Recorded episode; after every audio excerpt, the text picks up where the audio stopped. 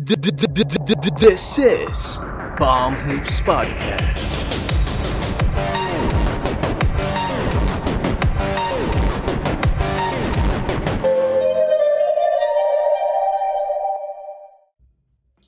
Hi everyone, we are Palm Hoops Podcast hosted by Jem and Jello. So make sure to like, comment, share this video, and subscribe and click the notification bell to be updated on our newest releases.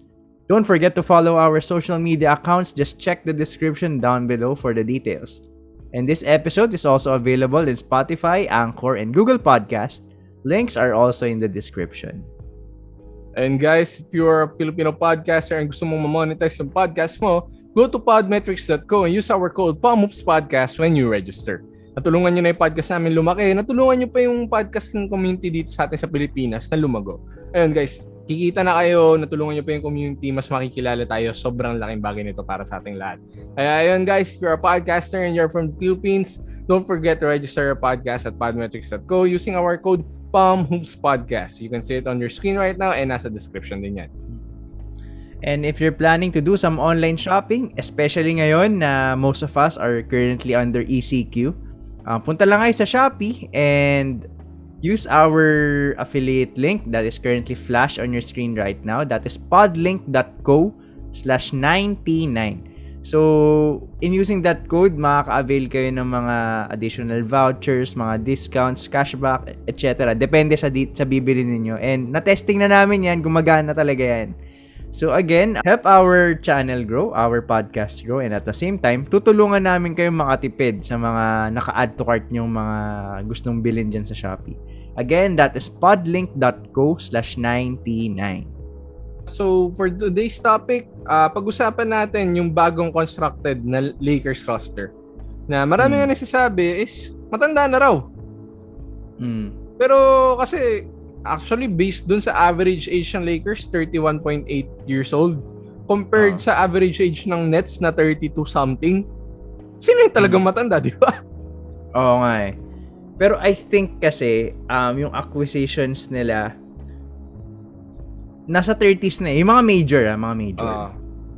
So, pumasok si Russell Westbrook na I think 32 years old, yeah. Tapos si Dwight Howard na I think going to the twilight of his career na. Tapos you still have veterans like si Mark Gasol, si Trevor Ariza, ayun, 36 years old na yun. And si Carmelo na 37 years old na. So, yung mga, kumbaga mga key acquisitions kasi nila yun. So, na matatanda. However, if you look at the numbers naman, pasok naman yung sa hinahanap ng Lakers eh, sa mga floor spacers. Eh, na maganda pa dun since veterans, mas maaasahan mo yun sa playoffs, di ba? So, and medyo misleading na quote-unquote old yung lineup ng Lakers. Kasi may mga bata silang acquisitions na I think in the future, mga starter quality players to. And perhaps kaya nilang maging um, around 15 to 20 points per game scorer in their career kasi sobrang bata pa nila. Ayun nga, si Kendrick Nunn and si Malik Monk. And isama mo na rin dyan si ano, si Talen Horton Tucker na ang galing niya, hindi siya give up ng Lakers this offseason kahit in demand siya.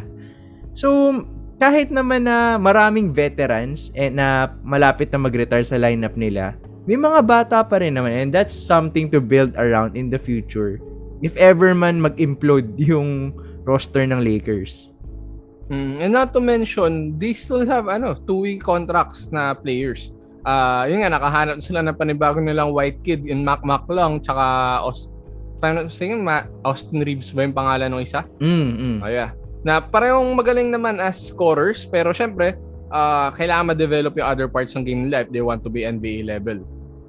Mm. And looking at the roster ng Lakers, I think yung kinuha nilang mga parts na matatanda na, quote-unquote matanda na, are in positions where they can excel kahit na matanda na sila. Kasi as we all know, the NBA is moving more on a guard-centric uh, kind of play na.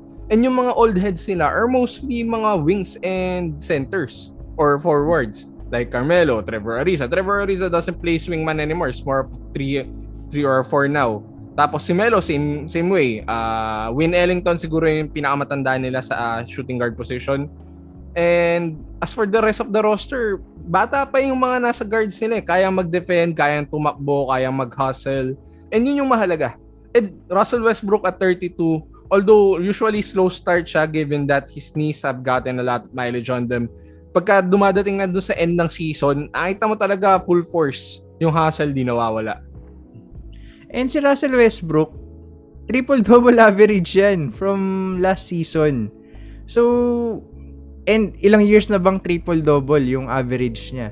So, I'm still not counting him out. And I can argue na this team is a super team. Kasi you have, ano, two former MVP sa team. And you have four, or rather five players na former All-NBA first teams. And ayun nga si Dwight Howard nakakailang defensive player of the year na, si Mark Gasol nakailang defensive player of the year na. So, talagang stack yung roster na to. Perhaps sa mga older guys, not as much production pero with playing with LeBron James and um, Anthony Davis and Russell Westbrook, hindi mo naman kailangan mag-produce ng dati mong numbers eh. You just have to adjust and do your part. And yung mga superstars ng team na to, sila lang magbubuhat dyan. Mm. Ang pinakamaganda actually for the Lakers is to actually put yung offense talaga on pushing the offense through AD. Kasi yun yung nag-work ng championship season nila. Siguro nagkaroon na lang ng adjustments pagdating ng playoffs kasi we all know slower game, um, mas punishing sa katawan and uh, AD is not that uh, strong. Uh, hindi niya kaya sumabay as much as LeBron does. So, pero in the season, malaking advantage yung meron ka Anthony Davis na kaya makipagsabayan sa ilalim eh. Mm. And I think in this lineup, you can afford to put Anthony Davis at the 4. Kasi pag mas mas makakapagpahinga siya, ang kapalitan niya dito is si Carmelo Anthony. So, habang wala si Anthony Davis sa floor, may scoring ka pa din. So, sa defense lang talaga nabawasan. Hmm. So, And, pwedeng ano. Pwede mo sabihin ah, sige, ano eh, if Carmelo Anthony comes in to replace AD, then LeBron plays the 4 on defense. At least. Hmm. So, hindi hindi ka magkakaroon ng drop off at least dun sa, pro, sa positional defense. Ang big question mark dito sa Lakers is, syempre, since yung mga key players nila, medyo nag age na din, will injury be an issue? Yun Mm. naman yun eh. Kasi, for example, yung playstyle ni, ni Russell Westbrook, medyo nag-aalanganin ako dyan eh, na full force lagi. Though I admire the energy, the hustle. Pero, isang maling landing mo lang, delikado eh. Eh, not to mention nga si Anthony Davis, hindi pa tayo sure kung ano yung maibibigay niya sa team kasi galing siya injury. Though, I believe sa mga interviews niya nowadays, sabi niya okay na daw siya 100% na. Pero, I'll only believe it kung makita ko na siya sa basketball court. And si LeBron James nga, um, first time, or rather second time na na matagal siyang na naupo dahil sa injury last season. Ah. Pinakauna is noong 2019. And ngayon 2021 nga, ganun yung nangyari. So, with LeBron James aging, um, ilang taon na ba siya? 37 Currently na siya. 36. 36, Ah. turning 37 this year. Uh, So, hindi, ano, parang, hindi na sure thing na makakapaglaro ng 82 games yan si Lebron. Siguro, ano, um, yung mga 75, mga ganun. 70. pero I'm pretty sure baka mag-load, mag-load management na yung Lakers kay Lebron. uh, Especially if ang aspirations nyo is a championship kasi pag playoff, pag playoffs dun kumakana si Lebron eh. And I think ano, parang though mahalaga ang team chemistry in playing with each other during the season. Nakita nga natin yan sa Brooklyn, sa Clippers na naging issue yan when they're in the playoffs. Pero parang yung importance si LeBron outweighs yung kailangan na quote-unquote chemistry during the um the regular season. So I think LeBron will ano, will especially sa mga back-to-backs. May mga ano diyan, magpapahinga lang 'yan. Mm. Ah, yung 2019-2020 season prior to the lockdown. Ah, okay sila nung umuupo si LeBron kasi AD was able to supplant kung ano man yung nawawala when LeBron sits down. Pero given the lineup ngayon, I think afford talaga nila na mawala si LeBron kasi may Westbrook eh. And vice versa, kung kailangan ni Westbrook mag-rest, you still have LeBron. And yung mga guards nila na pwedeng pumalit kay, kay, kay Westbrook, si Kendrick Nunn, he's shown potential as a playmaker and as a scorer as well. Same goes for Malik Monk as a scorer na nagpuput up nga ng mga minsan uh, 5-3, 6-3 sina game. So malaking bagay yun for the Lakers na meron silang shooter na ganun. And he's not only a shooter. Hindi siya parang si Danny Green lang or si KCP na uh, only drives or shoots. Meron siyang mid-range game, meron siyang pull-up, meron siyang marami siyang laro na pwedeng gawin. Hmm. And not to mention THT na we have yet to see kung ano yung kaya pang ilabas ni THT. Kasi last season nakita natin na if he was maybe in a bad team, probably can put up at least 15 points per game on a decent hmm. percentages. And so, and if you can remember, dapat makukuha na ng Lakers si Kyle Lowry. Ganong level yung ano, yung nakikita ni ni Rob Pelinka kay Talen Horton Tower kaya hindi niya gini-give up si THT. So let's see this season um I think he can be can even be a starter actually. Hmm, if he develops that shooting uh, of his kasi last year ano siya eh sub 30 siya eh. I think he was around 22% lang from 3. Mm. I think yun yung pinakamalaking bagay na kailangan niya improve. Yung, yung form naman niya is okay. Medyo elbow out lang. I think that can be improve upon given na yung coach kanila, si Lethal Shooter, tsaka si Phil Handy. Magaling na coaches yan. Ang laki na naitulong niyan kay KCP tsaka kay Kuzma last year. Nakita naman natin yung nag-champion sila. Tsaka last year kay Kuzma na naging, I think he was a 37% shooter from deep last year. Mm. Tapos, syempre, uh, y- na, if ewan ko nakita nyo na, pero ang laki ng pinayat ng THT compared to last season. Mm. So I think that adds another dynamic to, to how great THT can be as a player. Hindi naman niya kailangan maging sharpshooter sa labas eh. Siguro someone like Dwayne Wade na ano, na laruan. Mm. Na solid mm. sa solid sa mid-range pero ang primary ano niya, primary move niya is to drive. Nakita naman natin sobrang hilig drive ni ano eh, Taylor Horton Tucker. And he excels. Mm. Kaya niya talaga. Hindi hindi siya pilit, hindi siya kahit sabi mong contested, yung ability niya to contort his body around the rim, around bodies of other players. I think it's elite. Mm. Bira yung mga players na ganun. Siguro yung last player nga na maagawa nun was probably Dwayne Wade at his size, at his position. So moving forward for this Laker team, I believe hindi pa ito yung final lineup nila. Um mong ano eh, gusto kong makakita ng isa pang point guard. Kasi on paper si Westbrook lang yung point oh, guard yung nila. Eh. legitimate point guard nila. So gusto kong makakita ng ano, ng si, sana si Rondo if ever man um hindi siya trip ng Grizzlies is ipa-buyout na lang siya. Though I'm not sure kung may fans pa ba ang Lakers sa hmm. sa pagkuha kasi well, ang bibigat ng mga kinuha naman nila. Eh. si Rondo, uh, hindi naman nila concern hindi can sign Rondo to a minimum contract since yung Grizzlies naman yung magbabayad. Ang concern hmm. lang is if Rondo does want to one back to the Lakers, which I think is okay. Kasi nakita naman natin na it works mm. with LeBron and Rondo. Ang siguro issue na lang is would it work na yung palitan mo is Rondo and Westbrook. Oo, kasi parang dalawang totally oh, different, different dynamic yun uh, eh. So, pero ano, kailangan nila ng point guard. Oh, kasi, for sure, for sure. Laking kawalan ni Alex Caruso eh. Oo. So, sana nga si Mac Mac lang maging ganun. Hmm. So, pero I'm not, ano, uh, I think I'm not expecting that much action for Mac Mac lang sa regular season. Kasi, syempre, G-League, G-League muna yan, pa-develop. I-expect ko yan 2 or 3 years after pa.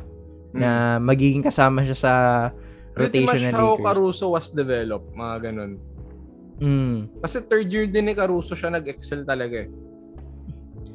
And another thing na I would like to upgrade sa Lakers, judging from their lineup, is yung shooting guard. Um, kasi yung mga shooting guards nila, si Wayne Ellington and si Malik Monk, those are good players.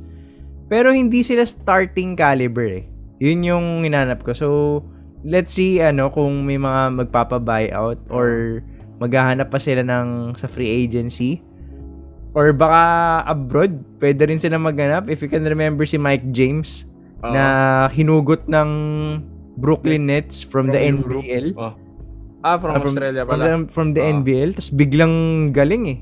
So, let's see. Um, I'm pretty sure hindi pa talaga ito yung final Oh, lineup. and lagi namang nagli-leave ng one roster spot yung Lakers.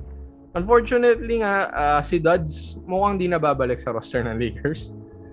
Pero Hmm. feeling ko ano eh, they should main they should maintain Duds at least on ah, staff level or as a men- player mentor parang ganun. Kasi malaki yung impact niya sa chemistry ng team. I think yun yung isa sa mga na-overlook about Dudley na sinasabi nila na ah, extra lang yan, sabit lang yan for a championship ring. What player what fans don't understand is in order to have a championship team, kailangan may chemistry yung team nyo. And si Duds, siya yung glue guy ng team eh. Hindi naman si Lebron. Oh, siya, syempre si Lebron yung leader at least on the court. Pero Duds probably was second fiddle to Lebron in terms of off the court leadership. Mm. And actually, yung kay Buddy Hield, hindi pa natatapos yung ano eh, mga Rumors. mga rumors. So, let's see, baka kunin na Lakers yun. Actually, I'm one of those advocates na mapunta si Buddy Hield. Oh, Sa Lakers. Lakers. tulong talaga sa Lakers na mo si Bud Hill. Sobrang perfect fit niya sa sa pang floor spacing pag nandyan si Lebron tsaka si Westbrook. Mm. And ang daming nagsasabi na skeptics against Buddy Hield na uh, overrated shooter yan or he, he's one-dimensional. What people don't realize is uh, Buddy Hield was a 20 points per game scorer two seasons ago prior to being coached by none other else than good old Luke Walton. Mm. Nung naging si Luke na yung coach niya, doon na nag-drop off yung stats niya. And I And- I think kung mabibigyan ng opportunity si Buddy Hill, they can be a good 20-22 points per game scorer. Kasi ang galing niya maging ang galing niya shooter, plus he's athletic enough to score on driving lanes, mga cuts, mga mid-range shots, pull-ups. He can do that. Hindi lang talaga siya nabibigyan ng opportunity given na binench nga siya and all that. Mm. So, ayun, um, siguro if ever mapunta si Buddy Hield sa Lakers, mga solid 15 points per game yan. Hindi naman niya kailangan talaga mag-produce eh, kasi marami nang gagawa nun for him.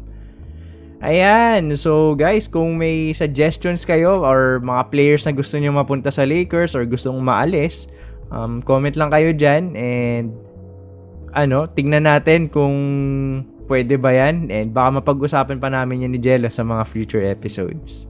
Ako personally, tol, gusto ko maalis si Gasol. Kasi feeling ko, wala na siyang iaambag sa team na to. Oh, actually ako din. Oh. Um, sa ayun nga, like what I've told you, sa center position, medyo nagkukulang din ng Lakers. Kasi you'd rather play Anthony Davis at the 4 eh. Siyempre, medyo fragile ang katawan ni Anthony Davis. Mas okay nang makaiwas siya dun sa banggaan sa ilalim. Mm. So, ayun, um, though Mark Gasol is still a good uh, veteran, pero mas okay na if papalitan na siya. Kasi it will be a minimal effect to the team. So, perhaps, ano, mga Bismack Biombo, ganun. Oh, yung mga ganong klase ng Or center. yung or- mga, kahit Basta si Cody Zeller pala. Si Cody Oh, yun. Zeller, Cody alam Zeller ko, medyo, ah, naalis ba siya sa Hornets? Hindi ko rin ba? sure eh. Parang free Pero- agent pa rin nata siya, I Ah. think. So, ayun, I like, I'd like Cody, Zo- Cody Zeller dito.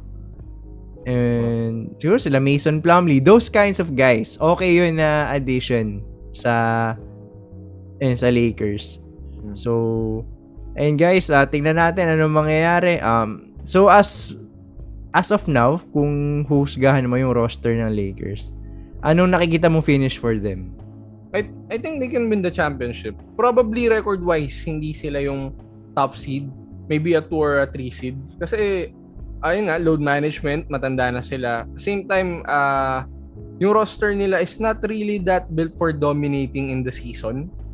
More of in the playoffs. Kasi in the season, yung laro is uh, more on shooting. And this team obviously is not that great on in shooting on the forefront. Pero come playoff time, pag mabagal na yung laro, dun lalabas yung shooting nila eh. Mm. And similar vibe sila sa Milwaukee Bucks. Oo, last, ganun. na, last year. Un- na, underrated na team. Mm. Pero, ayun, actually for me, parang wala akong nakikitang, ano eh, ka-level nila sa West, sa totoo lang. Pero I think this is still not enough to win a finals. Assuming na Bucks or Brooklyn yung mga katapat nila. And, ayun, kasi yung Clippers feel ko wala na yun eh. And mukhang hindi ata maglalaro this season si, ano, Kawhi Leonard. Oo. Or majority of the season because of the torn ACL injury. I think he he opted for the surgery kasi. Kaya talaga matagal na yan, automatic. Hmm. Plus, wala talaga sasabay sa Lakers eh. You, you can't say na yung Suns, uh, oo, malakas yung Suns, umabot sila ng finals, pero as every NBA finals is, Madaming swerte na Madami talaga mangyari. swerte. And maraming asterisk. Mm. And we ano, we all know that Chris Paul isn't uh, aging any younger. Mm. Patanda na talaga siya. I think he's older than LeBron actually or is the same age as LeBron. And from his position, eventually mapag-iiwanan to ng mga faster, stronger guards. Swerte nga siya nakabawi siya pero kung tatanungin, ang tagal niya, ang tagal na siyang naiwan ni Steph. Mm. And yung Golden State Warriors is still a question mark for me kasi Wala hindi- silang significant improvement eh. Though, malakas yung rookies nila Oh. or yung mga young guys nila si Wiseman tsaka si Kuminga. Ang problem ko sa kanila is it's still not a championship contending team. Siguro pang second round ganun. Hmm. And ayun, pero basically um on paper ah, on paper lang naman. Walang makakatalo sa West sa Lakers. Hmm. Kahit Nuggets pa yan. Oo. pero it's still a different conversation if there's there if mananalo na ba sila ng championship. So ay ano, I'm 100% sure na magkakaroon din ng mid-season changes to. So ayun guys, uh, don't forget to like, comment, share this video, and subscribe. Click the notification bell as well to keep you updated on our latest releases. And we're also available on Spotify, Google Podcasts, and Anchor. Nasa description lang yan. And you can follow us as well on Facebook, Twitter, and Instagram. Nasa description din yan. And and if you're a Filipino podcaster like us and you want to monetize from your passion of podcasting, just go to podmetrics.co and register using our code PalmHoopsPodcast that is capital PHP. So mapapalaki nyo na yung podcasting community here in the Philippines and at the same time, matutulungan nyo din yung podcast namin and kikita kayo ng pera while doing your passion of podcasting. Again, register on podmetrics.co and use our code PalmHoopsPodcast. And guys, and lastly, gusto nyo mag-online shopping, makaiwas sa mga tao, and syempre mas makatipid kayo, go to Shopee using our link which is flashing on your screen right now. That is podlink.co slash 99. Pag ginamit nyo yung link namin, makakuha ng mga vouchers, discounts, and marami pang iba. Natulungan nyo pati yung podcast namin na lumaki. And guys, sobrang tulong nito para sa atin pareho. It's a win-win. Kahit kami, nagamit na namin yung link and we can say na kumita talaga kami. Natulungan kami. Kasi nakabawas kami sa mga gastos namin eh. Hmm. And ayan, pag may mga nag, naka-art to cart kayo dyan, um, gamitin nyo lang yung link namin para makatipid kayo. And there's actually no reason bakit hindi nyo gagamitin yan. It's, a win-win for both of us. So, ayan, um, gamitin nyo yung link namin. That's podlink.co slash 99. Again, this is Palmos Podcast. Uh, my name is Jello. This is my partner Jem, and we'll see you guys in the next episode. Okay.